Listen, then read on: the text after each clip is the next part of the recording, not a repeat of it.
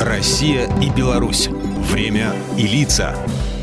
Здрасте, здесь Бунин, и сегодня я о символе русского единства, о преподобной Ефросине Полоцкой, Предслава из рода Рюриковичей, внучка русского князя Владимира Мономаха и дочь полоцкого князя Георгия, родилась в XII веке в Полоцке. Молодая, красивая и образованная княжна с юности решила посвятить себя Богу и церкви. И, несмотря на непонимание родни, уже будучи сосватной родовитому княжичу, в 12 лет тайно уходит в монастырь, где постригается с именем Ефросиния.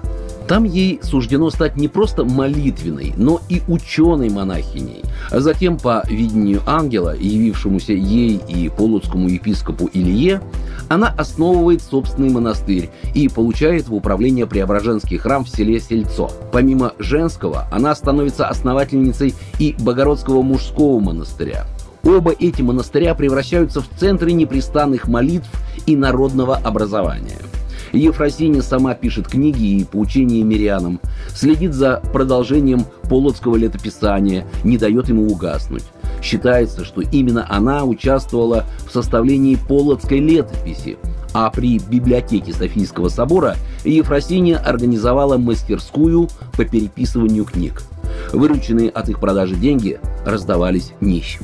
Постригшись в монахине, Ефросиния была так называемой «теневой княгиней», выдающимся русским политиком, примирителем русских князей, в частности, полоцких с киевскими. Между прочим, последние были наказаны и изгнаны с Руси киевским князем Мстиславом за отказ участвовать в общерусском походе на половцев. Уже в 70-летнем возрасте игуменья Ефросиня Полоцкая предпринимает паломничество на Святую Землю, где заболевает и умирает в конце мая 1173 года. Позже ее святые мощи переносятся в Киево-Печерскую лавру, а в 1910-м святой император Николай II переносит их в Полоцк – для укрепления православных русских начал на Западной Руси. Чудотворный крест Ефросинии Полоцкой – великое произведение русского ювелирного искусства, созданный Лазарем Богшей и попавший в Москву в результате воссоединения Смоленска с Россией, русский царь Иоанн IV берет с собой в военный поход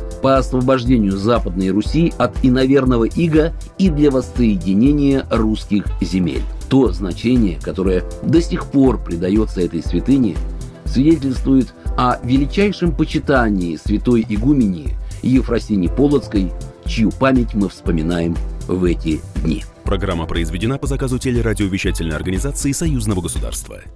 Россия и Беларусь. Время и лица.